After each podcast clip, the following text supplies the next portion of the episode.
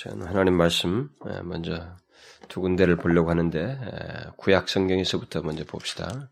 출애굽기 29장 출애굽기 29장 120 구약 성경 128쪽 29장 45절 46절 우리 다 같이 함께 읽겠습니다. 시작. 내가 이스라엘 자손 중에 거하여 그들의 하나님이 되리니 그들은 내가 그들의 하나님 여호와로서 그들 중에 거하려고 그들을 애굽 땅에서 인도하여 낸 줄을 알리라. 나는 그들의 하나님 여호와니라. 내가 이스라엘 자손 중에 거하여 또 고린도 후서 신약 성경 고린도 후서 6장 292쪽 어, 292페이지 구약성경, 아니, 신약성경 292페이지 고린도 후서 6장 16절, 16절 어, 한 절만 우리 다 같이 읽도록 합시다. 시작. 하나님의 성전과 우상이 어찌 일치가 되리요? 우리는 살아계신 하나님의 성전이라 이와 같이 하나님께서 가라사대 내가 저희 가운데 거하여 두루 행하여 나는 저희 하나님이 되고 저희는 나의 백성이 되리라 하셨느니라. 네, 그 말씀을 이제 인용을 하죠. 레위기 말씀입니다만 출애굽기 그 말씀과 거의 동일한 말씀이죠. 내가 저희 가운데 거하여 두루 행하며 나는 저희 하나님이 되고 저희는 나의 백성이 되리라. 우리는 하나님께서 우리 교회 위에 또 우리 각각에게 은혜 주실 것을 기대하면서 지금 이 말씀들을 살펴보고 있죠. 그런데 하나님께서 우리에게 은혜 주실 것에 대해서 이렇게 기대할 수 있는 근거가 무엇인가? 그 소망이 무엇인가? 아, 정말로 하나님께서 우리에게 은혜를 주실 것인가? 그렇게 주실 것이라고 그렇게 믿어도 되는가? 그 믿을 수 있는 근거가 분명히 있는가? 라고 하는 문제를 우리가 먼저 어, 살펴보고 있습니다. 하나님께서 은혜 주실 것을 기대하면서 우리에게 있어야 할 어떤 일들, 우리 알아야 될 것들이 이제 계속적으로 어, 상당한 시간 동안에, 어쩌면 얼마나 걸릴지 모르겠습니다만, 상당한 시간 동안에 앞으로 계속 이어져서 말씀이 전해지겠습니다만은, 가장 그 최우선적으로 먼저 우리가 그런 것을 기대해도 되는가? 정말 우리가 하나님께서 은혜를 베푸실 거라고, 교회를 다시 회복시키시고, 우리 개개인의 영혼을 이렇게 소생시키시고, 하나님의 은혜로 충만하여서 하나님으로 기뻐할 수 있는 기뻐하게 되는 그런 삶을 우리가 우리에게 하나님께서 주실 것이라고 하는 것을 과연 기대해도 되는가? 기대한다면 도대체 무엇의 근거에서 어떤 근거로 우리가 그런 소망을 가질 수 있는가? 특별히 아, 우리가 지금 경험하고 있는 보고 경험하는 우리들의 현실 속에서 상당히 우리를 낙심케 하는 그런 현실들이 있고 영적으로 낮아진 이런 현실들, 그래서 예수 믿는 게 이런 것이다라고 쉽게 정의를 내리고 있는 오늘날 이런 현실 속에서 뭐 더 이상 큰 기대 같은 것을 생각지 않는 오늘날 기독교 이런 영적 현실 속에서 하나님의 은혜 하나님의 은혜를 기대하면서 그것을 하나님께 주시라고 하는 그 소망을 품을 수 있는 근거가 과연 무엇인가? 라고 하는 이 문제를 우리가 지금 먼저 이게 살펴보고 있죠. 그래서 하나님의 백성이라면 자신이 처한 상황과 현실이 아무리 비참하고 낙심되고 또 최악의 처지에 있다 할지라도 우리를 향한 하나님의 자비로우신 그런 성품 때문에 하나님께서 자신의 성품을 자기 백성들에게 기꺼이 나타내시기 원하시기 때문에 바로 그것이 근거이고 또 그런 하나님께서 자기 백성들에게 은혜를 베푸셨던 그렇게 능력을 행하셨던 어, 역사가 있고 또 그렇게 하시리라고 말씀하시고 있기 때문에 또 자기 백성들과 언약을 맺으시고 그것도 독생자 예수 그리스도의 피로 언약을 맺으셔서 이 언약이 얼마나 견고한지를 말씀해 주셨기 때문에 바로 이런 것들이 근거가 되어서 우리는 하나님께 어떤 기대를 가지고 나아갈 수 있다. 우리에게 현재가 현재가 전부가 아닌 더 큰 은혜를 주실 수 있다라고 하는 주실 것이라고 하는 그 믿음과 기대를 가지고 나아갈 수 있다라고 하는 것을 우리가 계속 살펴보았습니다. 그리고 지난 시간에는 그 언약의 하나님께서 언약을 맺은 백성들에게 그 언약을 성실히 지키기 위해서 덧붙이신 그런 언약적인 약속들을 또한 우리에게 주셨는데 그 약속들 또한 우리에게 소망을 갖게 한다. 라고 하면서 그 약속의 한 가지를 우리가 지난 시간에 살펴보았습니다. 특히 그 어, 이런 그 근거들은 그저 우리에게 어떤 하나의 가능성을 제시하는 게 아니고 어, 확고한 사실 그리고 당연히 있어야 할 사실들을 우리에게 보게 하는 것이기 때문에 어떤 실체가 있는 엄연히 우리에게 드러나야 할 실체가 있는 소망이다. 어, 그, 그런 소망의 근거들이다라고 하는 것을 말을 했습니다. 왜요? 지금 우리가 제시된 지금까지 살펴본 그 근거들이 다 하나님 자신이 결부돼. 하나님 편에서 말씀하신 것들이고 하나님께서 나타내 오셨던 것이기 때문에 하나님이 결부된 것이기 때문에 이것은 가능성에 관한 문제가 아니고 우리에게 사실로서 다가오는 또 실제적인 역사적인 경험이고 현실적인 경험이 될 수 있는 내용들이다. 라고 하는 것을 아, 계속적으로 살펴보았습니다. 그래서 우리가 어떤 형편에 있던가 낙심과 고통되는 고통스러운 현실에 있다 할지라도 그 가운데서 하나님 백성이라면 그런 소망의 근거들을 붙들므로써 우리는 소망을 품게 되고 그 소망이 현실화되는 것을 경험할 수 있다라고 하는 것을 계속적으로 말했습니다. 그래서 제가 여러분들에게 이런 얘기를 반복하면서 어, 귀찮아하지 마십시오. 제가 여러분들에게 계속 되뇌이고 되뇌이고 되뇌이는 것은 그렇게 해도 여러분들이 그것을 현실적으로 소유하고 경험하는 문제는 별도의 문제이고 문제일 뿐만 아니라 또 그것이 더디 더디 나타나는 모습이 있기 때문에 그렇습니다. 우리가 이스라엘 백성들의 그 폐역함을 우습게 알지 모르지만 똑같은 현실이 우리들의 가운데 있기 때문에 그렇습니다. 우리들은 아니라 아니라 해도 군뱅이처럼 움직이거든요. 하나님 향해서. 그러니까 전적으로 나가는 것을 그 드물게 나타나는 사람들처럼 드물어요. 그게 하나님 앞에 전적으로 나가지 않는다. 이런 소망의 근거를 붙들지 않는다는 거죠. 실제적으로. 그래서 제가 계속 얘기하는 것입니다. 이것이 실제적으로 자신의 현실 속에서 소망을 품게 하는 그런 근거로서 소유해야 된다. 이게 지식에 관한 문제가 아니라 소망을 품게 하는 근거들이 된다. 그것이 하나님께서 우리 가운데 그런 소망을 이루시는 실제적인 현실을 경험하는 첫걸음이다. 그 길로 나아가는 첫걸음이다. 그래서 그것이 먼저 있어야 된다고 제가 계속 얘기를 하는 것입니다. 그래서 지난 시간에는 그런 소망의 근거가 되는 하나님의 약속을 한 가지 언급을 했죠. 특히 하나님의 모든 약속이 다 소망을 갖게 하는 근거이지만 그 중에서 하나님의 언약을 성실히 지키기 위해서 강조하신 근본적이고 핵심적인 약속 어, 그한 가지를 언급을 했습니다. 그것은 뭐였어요? 하나님께서 우리의 아버지가 되신다는 거예요. 이게 사실이면서 동시에 약속으로 하셨다. 왜 약속으로 하셨냐면 누리는 문제가 있기 때문에. 부자지 간에도 자식 간에도 호적상의 자식 관계가 있지만 이 부자지 간에 누리는 문제가 별도로 있거든요. 그래서 하나님이 아버지시라 언약을 맺은 백성이 당연히 아버지 내가 너희 아비가 되고 너희 자식이 된다 이렇게 분명한 사실로서 맺으셨지만 그것을 동시에 약속으로 또 말씀하셨다. 그래서 그 약속을 우리가 누리는 문제가 있다. 라고 하는 것을 언급을 했습니다. 오늘도 우리는 계속해서 우리의 그 불안하고 낙심되는 현실 속에서 우리에게 소망을 갖게 하는 또 다른 약속 한 가지를 어, 살펴보기를 원합니다.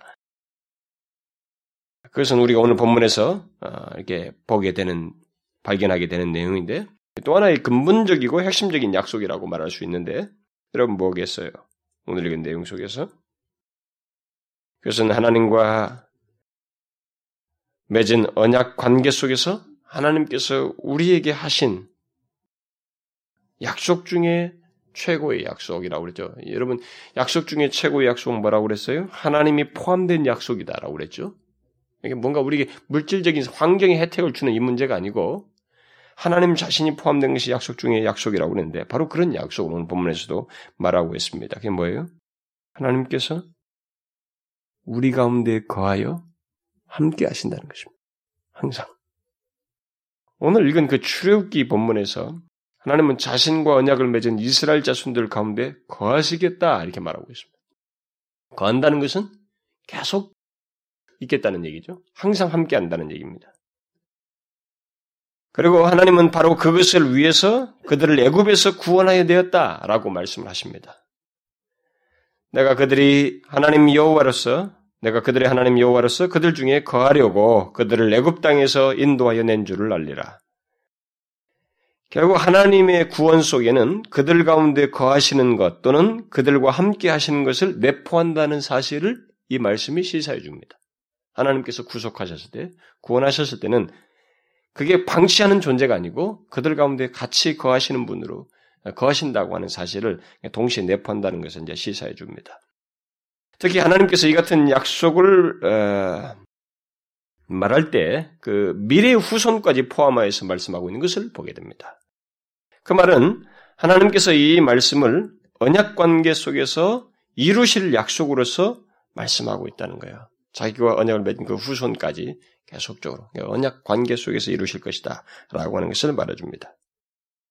그러니까 자신과 언약을 맺은 백성들에게 대해서는 이렇게 항상 거하셔서 그들과 함께 할 것이다 이렇게 말씀하고 있는 겁니다. 후손까지.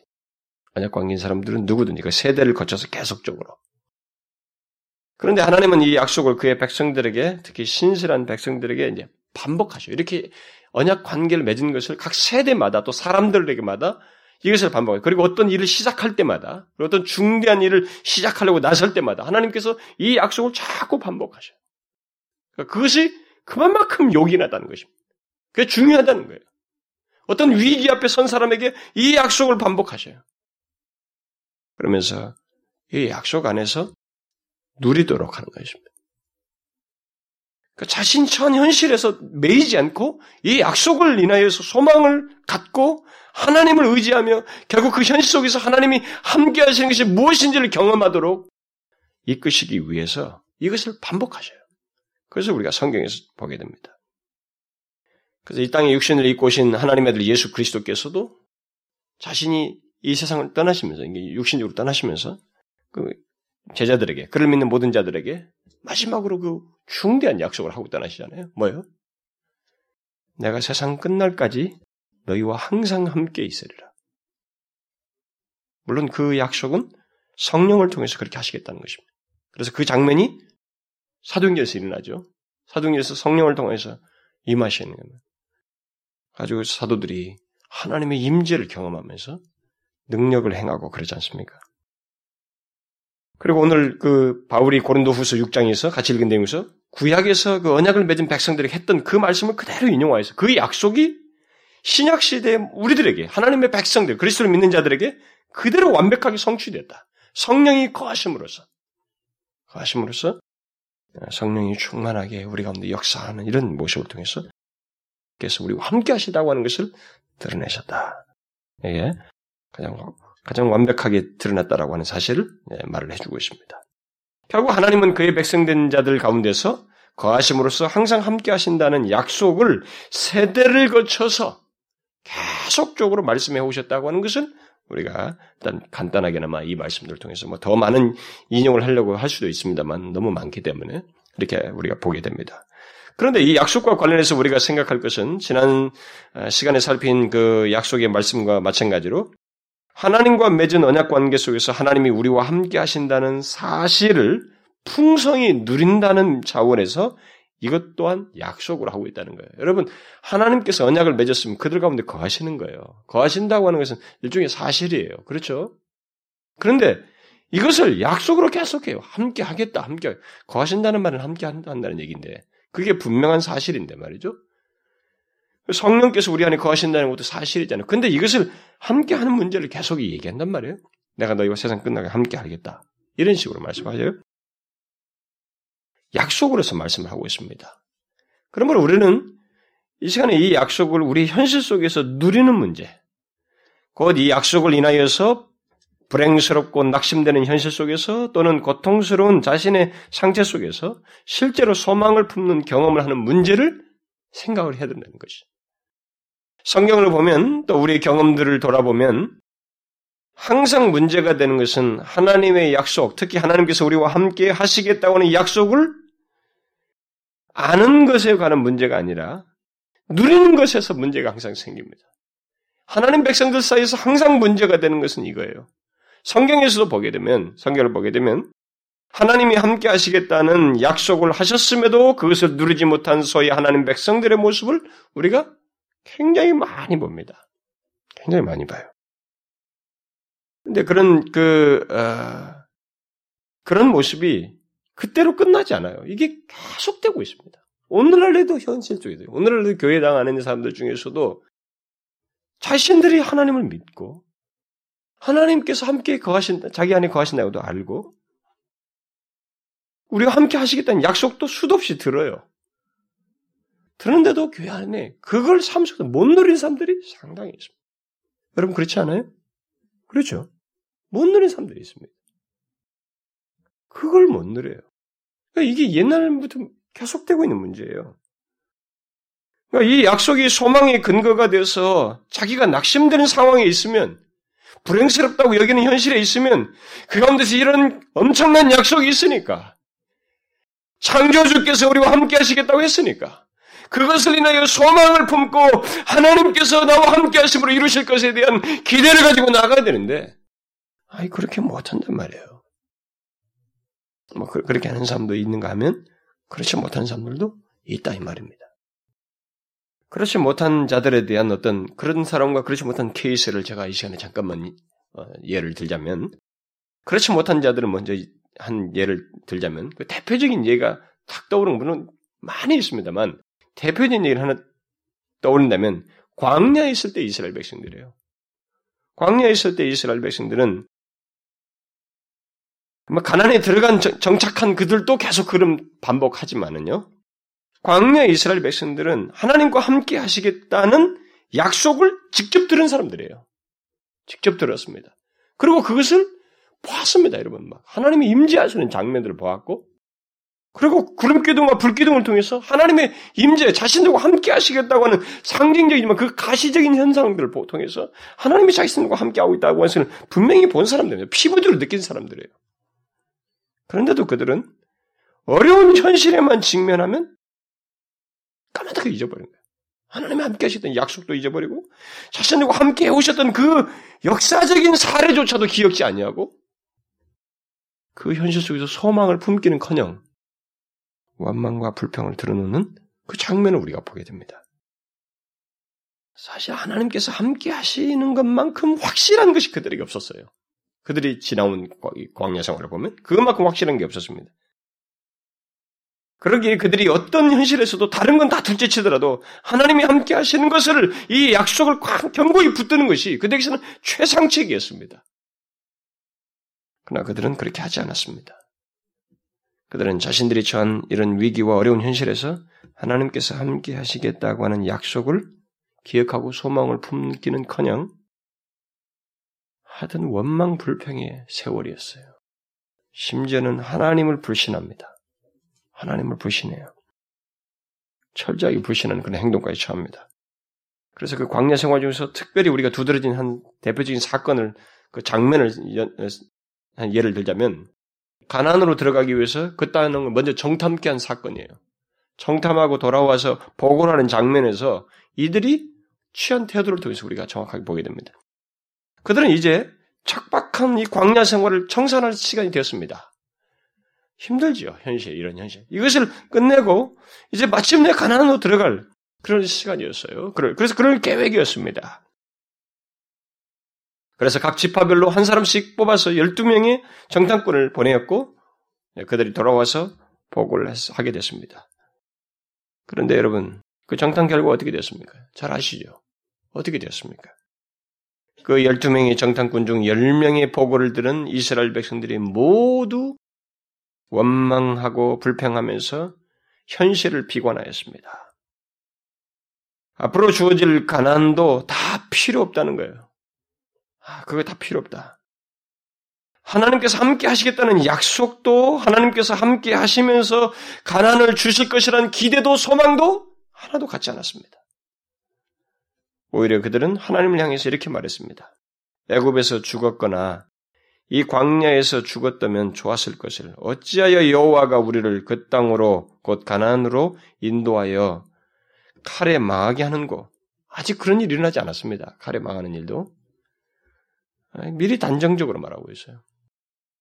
우리 처자가 사로잡히리니 애굽으로 돌아가는 것이 낫지 아니하랴.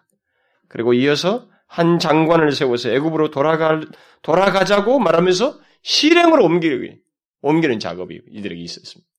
그러려고 했습니다. 이스라엘 백성들이 이 같은 행동 속에서 발견하는 게 뭡니까? 우리는 그들이 하나님께서 그들 가운데 거하셔서 나타내 보이셨던 지난날의 수많은 행적들을 기억지도 않았을 뿐만 아니라 그들과 함께 하시겠다고 하는 약속도 기억지 않고 또 그것을 기억함으로써 소망을 품는 경험을 전혀 하지 않는다는 아이러니컬한 모습이에요. 믿기지 않는 행동입니다. 아, 그런 걸 목격한 사람들인데 그저 현재를 비관하며 미래를 두려워하는 일밖에 안 하지 않았습니다. 얼마나 안타까, 안타까운 모습입니까? 소망의 근거가 되는 하나님의 이 엄청난 약속이 있는데 하나님이 자기들과 함께 행하셔서 자기와 함께 거하셔서 자기들과 함께 하심으로써 그들의 모든 기회를 새롭게 하시고 능하게 하실 그런 엄청난 약속이 있음에도 불구하고 그런 약속 때문에 소망을 갖고 현실을 그 상황 속에서 믿음으로 나아갈 수 있는데도 나아가지 않았어요. 비관했습니다. 원망하면서 비관했어요. 그리고 미래를 소망 없이 바라보면서 못 가겠다 그랬습니다. 그리고 놀라운 사실은 그들이 그렇게 소망 없이 미래를 바라본 대로 그들은 밟지 못한 미래를 경험하게 됩니다. 그렇죠? 40년을 그 자신들이 비관했던 현실을 연장하는 바보스러운 삶을 살게 됩니다. 광야 생활을 40년 우회하는 세월을 하게 됩니다. 하나님이 함께 하시겠다는 약속을 누리지 못하는 자들의 이야기는 이제 이것으로 끝나지 않고 이들 이후의 세대가 다 지나고 다시 가난에 들어간 그 세대 속에서도 계속되는 것을 우리는 보게 됩니다. 그리고 마침내 바벨론에서 멸망되는 그 포로 잡혀갈 때까지 이들이 그런 태도를 여전히 갖는 것을 보게 됩니다. 물론 성경에는 그와 반대로 하나님께서 함께 하실 것이라는 그 약속을 기억하고 의지하며 소망을 품었던 사람들이 여전히 있어요. 아, 그런 사람들이 많습니다. 아, 근데 그 사람들은 성경이 개인적으로 이렇게 거론되고 있어요. 보면은. 그런 사람들을. 그래서 이 약속을 누린 사람과 누리지 못한 사람들이 함께 있었던 것을, 역사를 거쳐서 함께 있었던 것을 우리가 보게 됩니다. 저는 이 장면이 이런 성경을 보면서 우리의 현실을 딱 보면 너무 선명하게 조명이 돼요. 이게 너무 안타까워요. 당사자들이야 아무도 그렇게 생각 안 하겠지만, 뭐 이, 때 당시에 뭐 당사자들 다 생각했겠습니까만은. 이런 현실이 존재한다는 것은 굉장히 안타까운 얘기예요. 그런데 이 약속을 누린 사람들은 모두 하나님께서 함께 하실 것이라는 약속을 인하여서 분명히 자신들의 다양한 현실에 있었어요. 막 전쟁, 위기, 큰 문제, 그리고 해야 되나 말아야 되나는 그런 안타까운 현실이 다 있었지만 그런 현실 속에서 이 약속 때문에 소망을 품고 나아갔습니다. 이게 성경에서 증거해 주는 내용이에요. 우리는 그런 사람들에 대한 최소의 목록을 히브리서 11장에서도 보게 됩니다. 그러나 우리는 이미 앞에서 언급한 그 부정적인 사례, 이 가난 정탐 사건에서 있었던 그 상황 속에서 소망을 품었던 모범적인 케이스를 보게 됩니다. 사람들 누구예요? 여우수아와 갈렙입니다. 여우수아와 갈렙은 설사 가난이 아무리 거인 족속이고 그들의 성업이 견고하다 할지라도 하나님이 자기들과 함께 하시기 때문에 또 함께 하실 것이기 때문에 문제될 것이 없다라고 전혀 다른 해석을 했습니다. 그래서 소망을 가지고 나아갔어요. 그들은 현실 속에서도 소망을 품었지만 미래 또한 하나님이 함께 하시라는 약속 때문에 소망을 가지고 미래를 보았어요. 얼마나 사람이 다릅니까? 열 명의 정탐꾼과 온 이스라엘이 하나님을 향해서 원망할 때 여우수아와 갈렙이 끼어들어서 한 말이 있습니다. 뭐라고 한 줄 아십니까? 우리가 두루 다니며 탐지한 땅은 심히 아름다운 땅이라. 여호와께서 우리를 기뻐하시면 우리를 그 땅으로 인도하여 들이시고 그 땅을 우리에게 주시리라. 오직 여호와를 거역하지 말라. 또 그 땅 백성을 두려워하지 말라. 그들은 우리의 밥이라. 그들은 지금 광야의 현실에 있습니다. 이 두 사람도 똑같이 광야라고 하는 현실에 있어요. 그리고 거인들이 거하는 견고한 성읍을 목 앞에 두고 있는 사람들입니다. 그걸 목격한 사람들, 그 얘기를 지금 듣고 있는 사람들입니다. 그런데도 그들의 말 속에는 소망으로 가득 차 있습니다. 전혀 달라요. 왜 그들은 그랬을까? 그들은 다른 사람들처럼 절망할 만한 절망감을 느낄 수 있는 그런 현실 앞에 그들도 똑같이 서 있었는데 그런데 그들은 왜 그 직면한 현실을 비관하지 않고 소망 가운데 미, 그, 바라, 그 현실을 바라봤을까? 도대체 무슨 근거로? 무슨 근거로 하나님께서 우리를 그리로 인도하실 것이다. 그 땅 백성들을 두려워하지 말자. 그들은 우리의 밥이다. 이렇게 말할 수 있었을까? 우리는 그 답을 그 말 뒤에 그들이 덧붙인 말 속에서 발견하게 됩니다. 무엇이라고 말했어요? 왜냐하면, 음? 아, 우리 여기 번역성에는 없습니다만은 왜냐하면 그들의 보호자는 그들에게서 떠났고 여호와는 우리와 함께 하시기 때문이다. 여호와는 우리와 함께 하시니라. 여호수아와 갈렙이 그렇게 소망을 품고 현실을 대면할 수 있었던 근거는 바로 하나님께서 우리와 함께 하신다는 거예요. 그리고 놀라운 사실은 그 두 사람은 그들이 소망의 근거로 삼았던 이 약속대로 하나님께서 그들과 함께 계시다는 것을 일생토록 경험했습니다. 이 두 사람은 가나안 땅에 들어가잖아요. 들어가서 하나님이 함께 하시는 것을 놀랍게 경험했습니다. 제가 지금 말하는 게 바로 이거예요. 왜 우리가 이런 근거를 둔 소망을 품어야 되냐면 우리의 현실 속에서 이런 하나님의 약속을 붙들지도 아니하고 현실에 빠져서 이게 신앙생활의 전부인처럼 하고 기대도 없고 소망도 없는 것은 굉장히 안 좋은 것이라는 거예요. 우리 현실 속에 이런 분명한 약속을 붙들고 소망을 가지고 나아가는 사람이 그 소망을 현실 속에서 경험한다는 사실입니다. 이들은 평생 경험했어요.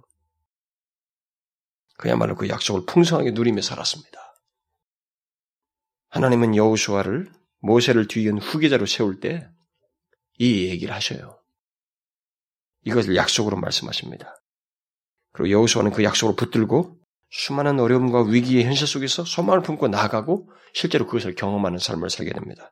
하나님은 여우수아에게 일을 처음 맡길 때 여우수아서 1장에서 그 얘기를 하죠. 오늘 제가 그걸 읽어드린 것입니다. 너의 평생에 너를 능히 당할 자 없으리니 하나님 말씀이에요. 무슨 근거로?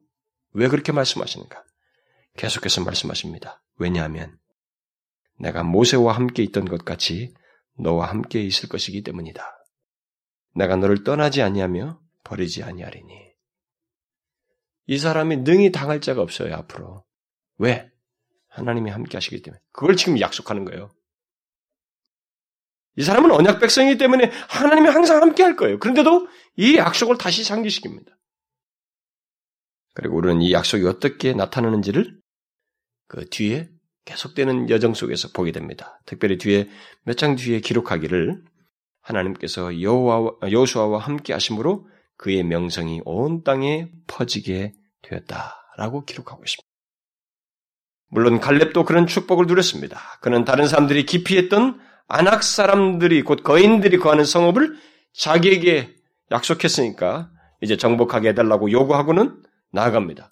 무슨 근거로 이 사람이 다른 사람들이 기피하는 두려워하는 그 안악자손들 거인들이 사는 성읍 그 견고한 성읍을 자기가 정복하겠다고 나서는가? 무슨 근거로? 그는 여호수와 함께 일찍부터 믿고 신뢰하며 소망의 근거로 삼았던 그 약속을 붙들고 지금 얘기하는 것입니다. 그래서 그가 이렇게 말합니다. 이 산지를 내게 주소서. 그곳에는 안악 사람이 있고 그 성읍들은 크고 견고할지라도 여호와께서 나와 함께 하시면 내가 필경 여호와의 말씀하신 대로 그들을 쫓아내리이다. 그리고 그의 믿음과 소망에 찬 걸음은 결코 허상이 되지 않았습니다. 가능성 얘기가 아니었어요. 현실이 되었습니다. 그 소망이 현실화되었습니다. 하나님은 시대를 거쳐서 자기 백성들에게 자신이 그들과 함께 하실 것을 약속했고 그것을 기억하고 소망 중의 현실을 바라보며 나아간 자들에게 하나님은 자신이 그들과 함께 하시는 것이 무엇인지, 그것이 얼마나 크고 복된 것인지를 보여요. 누리게 하셨습니다. 그런데 그 약속을 누린 사람들에게서 공통적으로 보는 것은 하나님께서 함께 하시기만 하면 된다라고 하는 믿음과 그 약속, 그 약속을 소망의 근거로 삼았다는 것입니다. 모세 같은 경우도 하나님이 함께 하시는 것을 생명처럼 여겼습니다. 다른 모든 것보다 그것을 최고로 중요시 여겼어요. 또 하나님께서 함께 하신다는 말이 빈번하게 언급된 다윗의 삶을 보게 되면 다윗도 그렇습니다. 굉장히 소중히 여겨요. 그래서 항상 묻습니다. 하나님이 함께 하실 수 있는 문제인지 이게 하나님께서 함께 하시겠습니까? 그래서 묻는 거예요.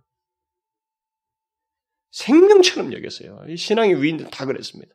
솔로몬도 초기에 보면은 그랬습니다. 아사 왕과 여우사밧과 히스기야의 삶도 하나님이 함께 하신 문제가 단어가 그대로 똑같이 나와요. 그 사람들은. 그들은 모두 여호와께서 저와 함께 하심에 라고 하는 이런 말들이 다 담겨져 있습니다.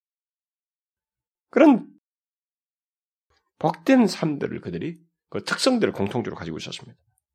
그래서 그들은 모두 그 약속을 붙들었던 사람들로서 그 복을 현실 속에서 누린 사람들이었던 물론 신약에서도 사도들과 신실한 그리스도인들을 경험 속에서 그것이 똑같이 보여집니다. 뭐 바울 같은 사람들 보면 그게 많이 나오죠. 유라굴라 풍랑이 만났을 때도 하나님이 함께 하시는 것을 믿고 아 우리 다 산다 다 죽는다고 하는데 아니야 우리 다 산다 이렇게 말하죠. 다 똑같습니다. 이렇게 성경 역사를 보면 어떤 사람은 하나님께서 자기와 자기의 어떤 모든 상황 속에서 언약을 맺은 것을 신실하게 지키신다는 거예요. 그래서 함께 하시겠다는 그 약속을 믿고 그 약속을 인해서 소망을 품고 나아가는가 하면 어떤 사람들은 소망은커녕 그것을 기억지도 아니하고 비관하고 원망불평하면서 살아가는 그런 사람들이 성경 역사 속에 있었습니다. 그렇죠? 소위 하나님을 믿는다고 하는 사람들 가운데 있었습니다. 그런데 이런 안타까운 모습과 현실은 오늘날 소위 예수 믿는 사람들도 그대로 있다는 것입니다. 자신이 처한 현실 속에서 하나님이 자기 백성과 맺은 언약을 얼마나 성실하게 지키시는지, 그리고 성실히 지키시기 위해서 자신이 그들과 함께 계시겠다고 하는 이 선명한 약속을 주셨어도 그 약속을 붙들지 않는, 그래서 기대, 기대하지도 않고 원망과 불평함으로써 그 현실을 연장하는 안타까운 모습들이 있다라는 것이에요. 오늘날 교회 안에도. 교회적으로도 그렇고, 교회 안에 있는 사람들 개별적으로도 그런 모습을 갖는다는 것입니다. 결국 문제가 되는 것은 뭐예요? 이 약속을 누리느냐, 누리지 못하느냐의 문제예요. 그 자신의 현실 속에서 이 약속을 기억하고 붙듦으로써 다시 말해서 소망의 근거로 삼음으로써 결국 그 소망이 현실화되는 대로 나아가느냐 아니면 기억지도 않고 현실을 비관하면서 살 것인가 예수 믿는 여러분 예수 믿는 사람들 중에서 얼마나 불평을 많이 합니까? 그렇죠? 예수 믿다면서 완망 불평 비슷하게 똑같이 하면서 살잖아요. 혹시 여러분 중에 이 열명의 가난 정탐꾼과 이스라엘 백성들처럼 자신이 처한 현실 속에서 그 약속을 기억지도 붙들지도 않고 원망불평하면서 자신의 현실을 비관하면서 낙심 가운데 있으면서 뭐 그렇게 사는 사람 없습니까? 여러분 우리가 여기서 기억해야 됩니다. 이 약속은 자신의 삶 속에서 풍성히 이 약속을 자신의 삶 속에서 풍성히 누릴 수 있는 사람은 여우수아와 갈렙 같은 사람이에요. 그들처럼 약속을 자신의 현 속에서 붙드는 사람입니다. 붙들고 그 안에서 소망을 품는 사람이에요. 여러분 현실은 똑같습니다. 저 사람보다 내가 못하고 이 사람보다 누가 낫고 이렇게 말할 수 없어요. 여러분 현실은 사실상 상대적이 똑같아요. 그렇기 때문에 비슷한 거예요. 우리가 살면서 부딪히는 현실은 사실상 차이가 없습니다. 중요한 것은 그 현실 속에서 소망의 근거가 되는 이 하나님의 약속을 기억하고 붙드느냐, 아니면 이것을 기억지도 아니하고 불평하는 사람들처럼 불평할 것이냐, 그 현실을 연장할 것이냐, 예, 이런 모습이에요. 사실 하나님은 자신과 언약을 맺은 백성들과 항상 함께 하시는 분이십니다. 그건 변하지 않아요. 그러나 하나님은 자신이 그의 백성들 가운데서 항상 함께 하실 것이라는 약속을 하셨어요. 그 말은 무슨 말이에요? 누리는 문제가 우리에게 요구된다는 것입니다. 이것은 인격적인 반응을 얘기거든요. 그래서 아사왕 당시에도 선제를 통해서 하나님께서 보내셔서 이스라엘 백성들을 모아놓고 유다 백성들을 모아놓고 그 얘기를 했어요. 너희가 나와 함께하면 하나님과 함께하면 하나님께서 너희와 함께할 것이다. 함께 하시는 분이신데 왜 그런 요구를 하십니까? 인격적인 반응을 요구하십니다. 이것은 누리는 문제 때문에 그렇습니다. 실제로 역사를 보게 되면 또 우리들의 개인적인 경험을 보게 되면 이 약속을 소유한 자들이라고 해서 모두 이 약속을 풍성히 누린 것은 아니에요. 어떤 이들은 이 약속을 소홀히 하고 해서 무시함으로써 누리지 못하는가 하면 어떤 사람은 누립니다. 정말로 누려요. 그러므로 우리들에게 있어서도 문제가 되는 것은 이 약속을 아는 것이 아니라 누리는 거예요. 여러분은 하나님께서 우리와 함께 하시고 계시다고 하는 것을 믿고 있습니까? 현재도 우리와 함께 하시고 있다고 하는 것을 믿습니까? 이 사실 알고 있어요? 예? 감옥에 갇힌 응? 범브란트가 하나님이 자기 감옥에 같이 자기와 동행하고 계시다고 하는 것을 알고 춤을 추면서 기뻐했던. 바울이 감옥에 있었지만 하나님께서 자신이 그리스도께 자신과 함께 계시다는 것을 하고 인하여서 기뻐했던 거죠. 자신이 현실 속에서 하나님이 그리스도의 피로 언약을 맺어서 맺었을 때 그의 백성들에게 항상 거하신다고 하는 것을 믿고 있느냐는 거예요. 그리고 바로 그 그런 사실 때문에 하나님께서 우리에게 그 어떤 상황에서도 소망을 품, 아, 저기, 낙심하지 않도록 오히려 소망을 품을 수 있도록 자신이 함께 하시는 걸 구체적으로 이렇게 드러내시고 또 앞으로 보이지 않는 미래까지도 함께 하실 것이라고 약속하신 것을 믿고 현실과 미래를 직시하느냐 말이죠. 여러분 어떻습니까? 여러분들은 현실을 이런 하나님께서 우리와 함께 하시고 또 이런 약속하신 것 때문에 현실을 다르게 보고 있습니까? 소망을 품는 경험을 하고 있어요? 설사 도저히 스스로 할 수 없는 위기 앞에서 또 절망케 하는 현실 속에서 하나님께서 계속 우리와 함께 하시리라고 하는 약속을 기억함으로써 소망을 품고 나아가는 모습이 있냐 말이에요. 이게 하나님의 함께 하심을 경험하는 문제와 밀접하게 관련되기 때문에 굉장히 중요합니다. 여러분들은 이런 경험을 하고 있습니까? 오늘날 많은 사람들이 자기 현실을 불행스럽다고 말합니다. 이 세대에 희망이 안 보인다고 말합니다. 미래가 불안하다고 말해요. 또 아무리 힘써도 자기 힘으로는 어? 자기가 처한 이 문제와 자기 현실을 바꿀 수가 없다. 아, 이게 바뀔 것 같지가 않다. 이게 비관적으로 말하면서 낙심합니다. 여러분 어떻습니까? 여러분도 그런가요? 아마 현실은 비슷할 거예요. 예수 믿든 안 믿든. 문제는 그런 현실 속에서 낙심하거나 비관하지 않고 소망을 품고 나가는 거예요. 이 사람이 하나님이 함께 하심을 경험할 사람이에요. 우리가 그렇게 할 수밖, 할 수 있는 근거가 우리에게 있어요.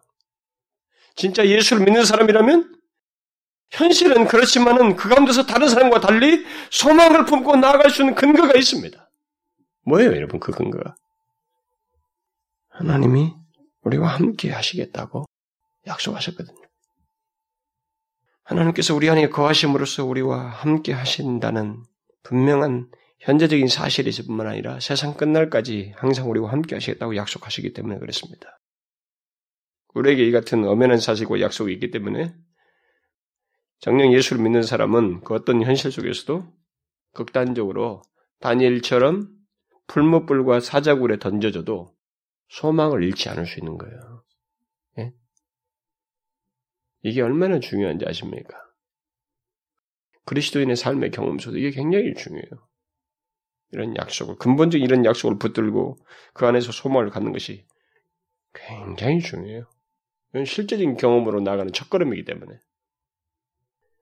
하나님의 신실한 백성들은 하나님께서 약속하신 것을 붙들고 나갔던 사람들은 자신들의 그 현실 속에서 그것의 영광스러움을 경험했습니다. 하나님이 함께 자신과 동행하시는 창조주께서 자신의 삶과 동행하시는 것을 경험했습니다. 여러분 뭐 다니엘 같은 경우도 마찬가지지만은 수많은 믿음의 사람들이 다 그랬어요. 그래서 성경에 보게 되면 그런 문구들이 쭉 나와요.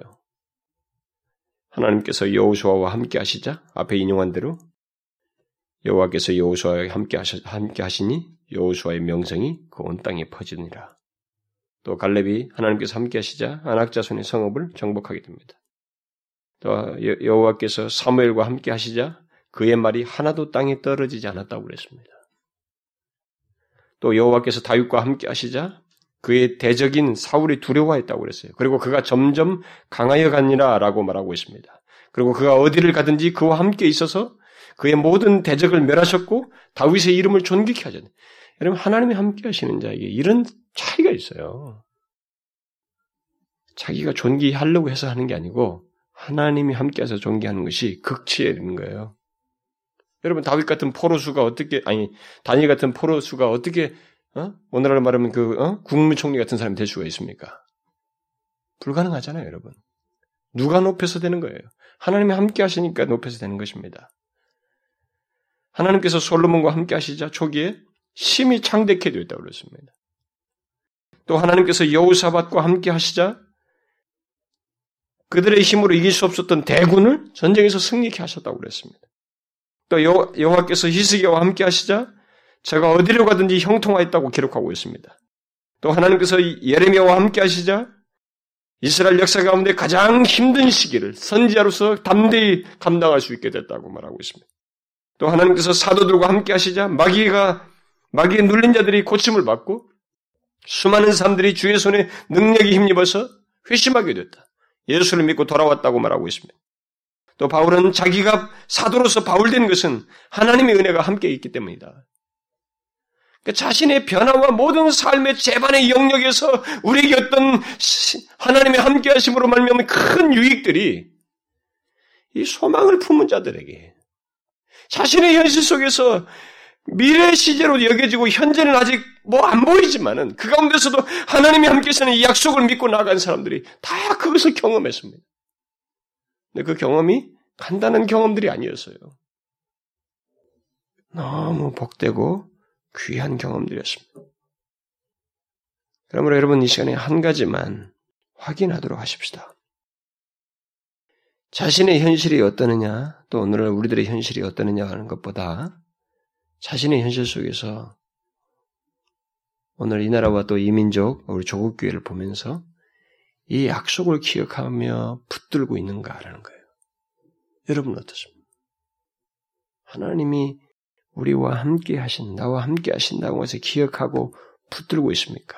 우리 교회와 함께 하시고 있다고 하는 것을, 함께 하시리라고 하는 이 약속을 기억하며 붙들고 있습니까? 예? 저는 이게 우리 교회에 너무 중요하다고 생각해요. 우리 개인의 삶에도 그렇지만 우리 교회에 너무 중요하다고 생각이 돼요. 왜냐하면 놀라울 정도로 교회들이 하나님이 함께 하시다고 하는 이 단어를 쓸망정 절절하게 그걸 신뢰하지 않아요. 여기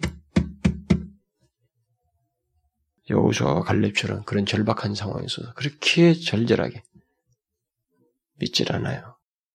하나님이 우리와 함께 하시다.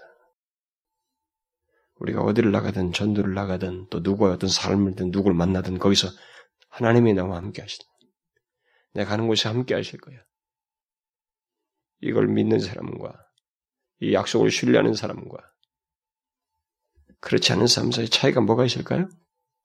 차이가 있습니다, 여러분.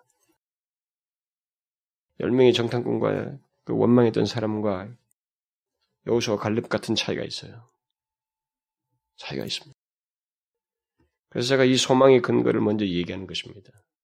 우리는 충분히 하나님의 은혜를 입을 수 있는 근거를 가지고 있어요. 개인적으로, 교회적으로. 조국 교회조차도 그렇습니다. 저는 여러분보다 더 예민하게 조국 교회를 보는 사람이고 이 나라를 보는 사람이기 때문에 사회 현상만 보는 게 아니라 영적인 상태를 주시해서 보기 때문에 예민하게 보는 만큼 상처도 크고 아픔도 커요. 그리고 그런 관련된 문제들을 들을 기회가 많기 때문에 부정적인 얘기들이 더 많기 때문에 많은 만큼 더 부정적인 인식을 저한테 안겨줍니다. 선입견을 갖게 해요. 의욕이 안 생기고 정말 이 거대한 가라앉아 버린 그 영적으로 이렇게 그 외형적인 것에 치우쳐 있고 하나님의 영광을 중시하지 않는 이 조국의 현실이 과연 어떻게 하나님 앞에서 다시 이렇게 서울 수 있는가? 이런 것이 아, 정말 요원해 보여요. 그러나 여러분 그런 것들을 다 깨버릴 수 있는 그리고 그런 것을 깰 수밖에 없는 하나의 근거, 우리 소망을 품게 하는 근거가 뭐예요? 이런 약속이에요. 우리가 지금 있는 소망의 근거입니다. 이 문제가 중요한 거예요. 우리가 교회적으로 기도할 때든 뭐 구역에서든 예배 속에서든 우리 개인의 삶 속에서든 하나님이 우리와 함께 하시고 또 우리에게 내내토록 함께 하시겠다고 하는 이 약속을 믿고 의지하는가라는 거죠. 이것을 붙드는가? 이 약속을 기억함으로써 소망을 품고 나가는가? 하나님을 더 붙들 마음을 가지고 있는가? 라는 거예요. 이것이 우리의 실제적인 내용인가 아닌가? 라고 하는 것이 우리의 이런 소망을 경험하는 것과 밀접하게 관련되어 있기 때문에 굉장히 중요하다는 것입니다. 여러분 잘 보십시오. 안 믿는 사람들이 많아요. 기대하지 않는 사람들이 많습니다. 여러분들은 이 약속을 누리고 있습니까? 이 약속을 인하여서 낙심하기보다 소망이 자신 안에 싹 트는 경험을 하고 있느냐는 거예요. 그것이 소망을 품고 나아가는 길인데, 그래서 자기 현실로 인해서 원망 불평 대신에 여우수와 갈렙처럼 하나님이 우리와 함께 하시니 우리와 함께 하실 것이기 때문에 우리가 직면한 현실은 문제가 되지 않습니다. 설사 거인족 속에 있어도 우리 힘으로 불가능한 현실에 있어도 하나님이 함께 하실 것이기에 문제가 되지 않아요. 라고 말하느냐는 거죠. 그래서 자기 현실로 인해서 하나님께 이 약속을 붙들고 하나님, 하나님께서 우리와 함께 하시겠다고 약속하셨잖아요. 하나님은 항상 우리에게 함께 하신 걸 저는 믿습니다. 그렇지 않고서야 지금까지 이런 일이 있었겠어요? 이런 영적인 역사가 있었겠습니까? 하나님이 함께 하시는 걸 믿어요. 진정한 변화의 역사는 하나님이 함께 하시는 믿겠습니까? 그런 걸 볼 때 믿습니다. 그건 하나님, 지금 우리 현실 속에서 하나님이 함께 하심을 선명하게 볼 수가 없습니다. 더 크고 선명하게 볼 수가 없습니다. 하나님, 우리와 함께 하시는 것을 보이시옵소서. 함께 하셔서 이 큰 난제를, 큰 대적을 불행 가운데 이 현실을 우리가 더 구하는 이런 모든 상황에 대해서 아시고 함께 하심을 드러내시옵소서. 우리 현실을 고치시옵소서. 회복시켜 주옵소서. 이렇게 이 약속을 붙들고 소망 가운데 구하는 그런 모습이 우리 가운데 있냐는 거죠. 여러분, 이게 중요한 것입니다. 여러분, 예수를 믿어도 비참하게 믿는 사람들이 있어요. 근데 부유롭게 믿는 사람도 있습니다. 이게 오늘 제가 인용한 두 케이스예요. 그것이 왜 그러냐면 이 약속을 믿고 붙들고 한쪽에서는 기억지도 않고 무시하기 때문에 그래요. 아무리 지식적으로 많이 들어도 소용없습니다. 이스라엘 백성들 보십시오. 눈으로 봐도 소용없잖아요. 응? 보고 경험해도. 이거 뭐 많이 들은다고 해서 성경 공부 답 많이 다른다고 해서 하나님 함께 하심을 경험하는 거 아니에요. 그거 아닙니다. 여러분, 우리는 서로 봐도 알잖아요. 자기 자신 봐도 알고, 우리 사이를 알고, 우리 조국교를 봐도 알고. 예수를 믿어도 부유하지 않은 사람이 있습니다. 아니, 경제적인 게 아니라 영원히 부유하지 않은 사람이 있어요. 비참한 사람이 있습니다. 상황만 하나만 바뀌어도 푹 떨어버리고 정신을 못 차리고 신앙을 다 팔아먹을 것처럼 막 이 마치 막 풍전등화 같은 그런 사람들이 있고 어떤 사람은 현실은 비슷해요. 그런데 하나님이 함께 하신 걸 믿기 때문에 그래서 인내하면서 주님께 요구하고 구하고 붙들고 나아가고 소망을 잃지 않냐는 그런 사람들이 있습니다. 여러분, 약속하셨잖아요. 하나님이. 그렇죠? 누굴 위한 약속입니까? 누구와 함께 하겠다는 거예요. 예수 그리스도 안에서 구원받은 우리들입니다. 그리스도의 피로 언약을 맺은 우리들이에요. 우리들에게 함께 하시겠다는 겁니다. 예? 만군의 여호와요 창조주 하나님께서 전능하신 이가 우리와 함께 하시겠다는 거예요. 그러므로 여러분 이 약속을 잊지 맙시다. 우리에게는 이 약속이 있습니다. 응? 이 세상에 영적으로 아무리 낮아지고 비참한 모습들이 있다고 할지라도 우리 개인의 현실이 그렇다 할지라도 아무리 내가 직면한 현실이 큰 난제 대적이라 할지라도 우리에게는 이 약속이 있어요. 그래서 이 약속을 붙드는 자는 그걸 누리는 것입니다. 현실 속에서 경험할 거예요. 하나님이 함께 하시는 것이 무엇인지를. 여러분, 그러고 싶지 않아요? 예수 믿으면서 그런 갈망도 없이 살 수 있습니까? 혼자 자기 잘나서 믿는 것입니까? 하나님이 함께 하셔야 우리는 진가가 발휘돼요. 그렇죠? 아니, 세상에 가서 어떻게 우리가 진가, 더 이 말씀 때문에 위축당하고 말이야. 큰 소리도 못 치고 말이에요. 때로는 그렇습니다. 하나님이 함께 하셔야 이 진가가 드러나는 거예요. 단일처럼 올라갈 수도 있고요. 대적도 분명히 상대가 강세인데도 그것을 쉽게 극복하게 되고 자, 전혀 다른 은혜와 영광을 누리게 되는 것입니다. 그래서 다윗이나 모세처럼 이 약속을 생명처럼 붙들어야 돼요. 생명처럼. 하나님 다른 거 다 없어도 좋아요.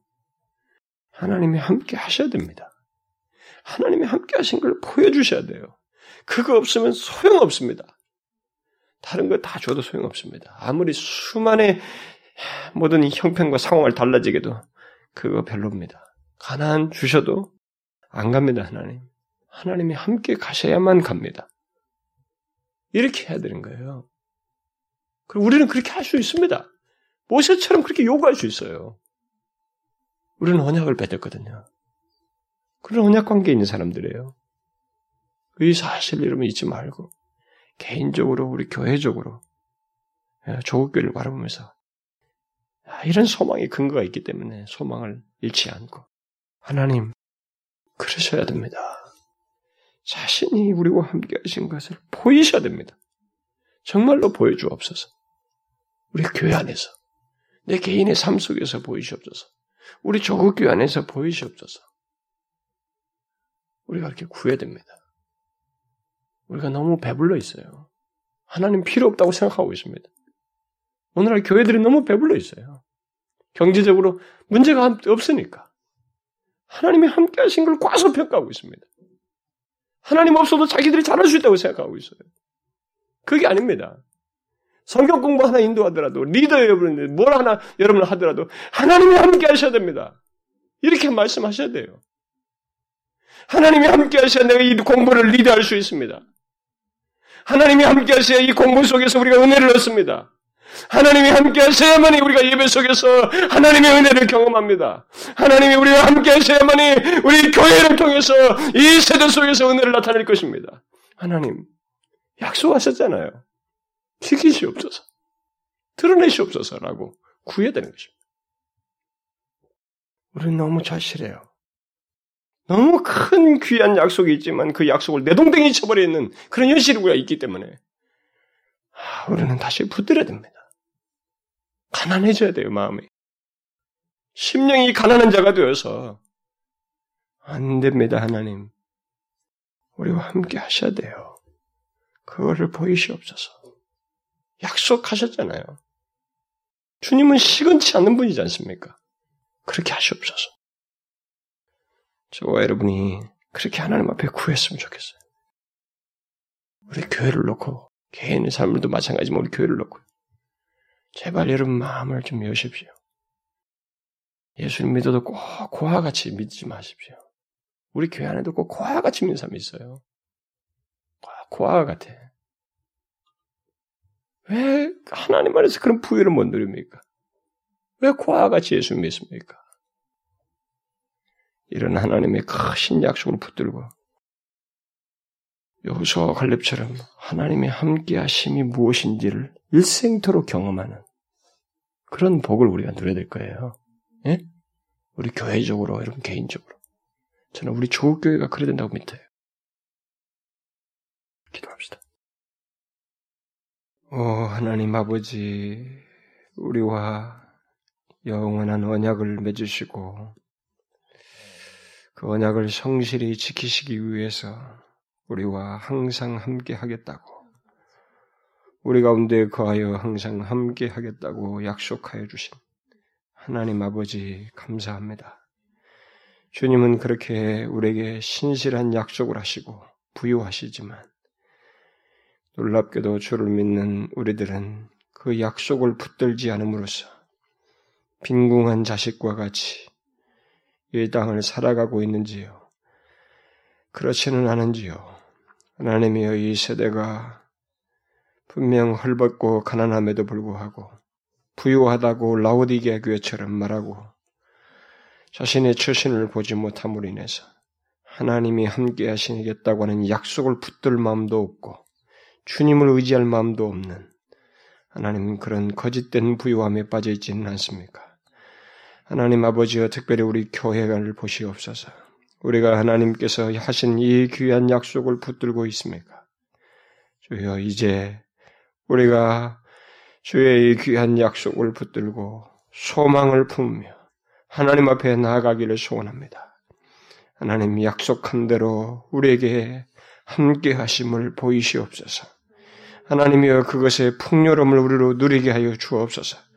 주께서 함께 하실 때 주의 백성들이 창대케 되고 그들이 이름이 명성을 얻고 저들이 하나님의 영광을 크게 드러냈던 것 같은 그런 경험들을 개인적으로 교회적으로 하게 하여 주옵소서. 또 주께서 원하시옵거든 조국 교회를 깨우셔서 하나님이 우리가 이 귀한 약속을 붙들고 소망을 품고 주께 구하며 나아가는 교회들 되게 하여 주옵소서. 우리 주 예수 그리스도의 이름으로 기도하옵나이다.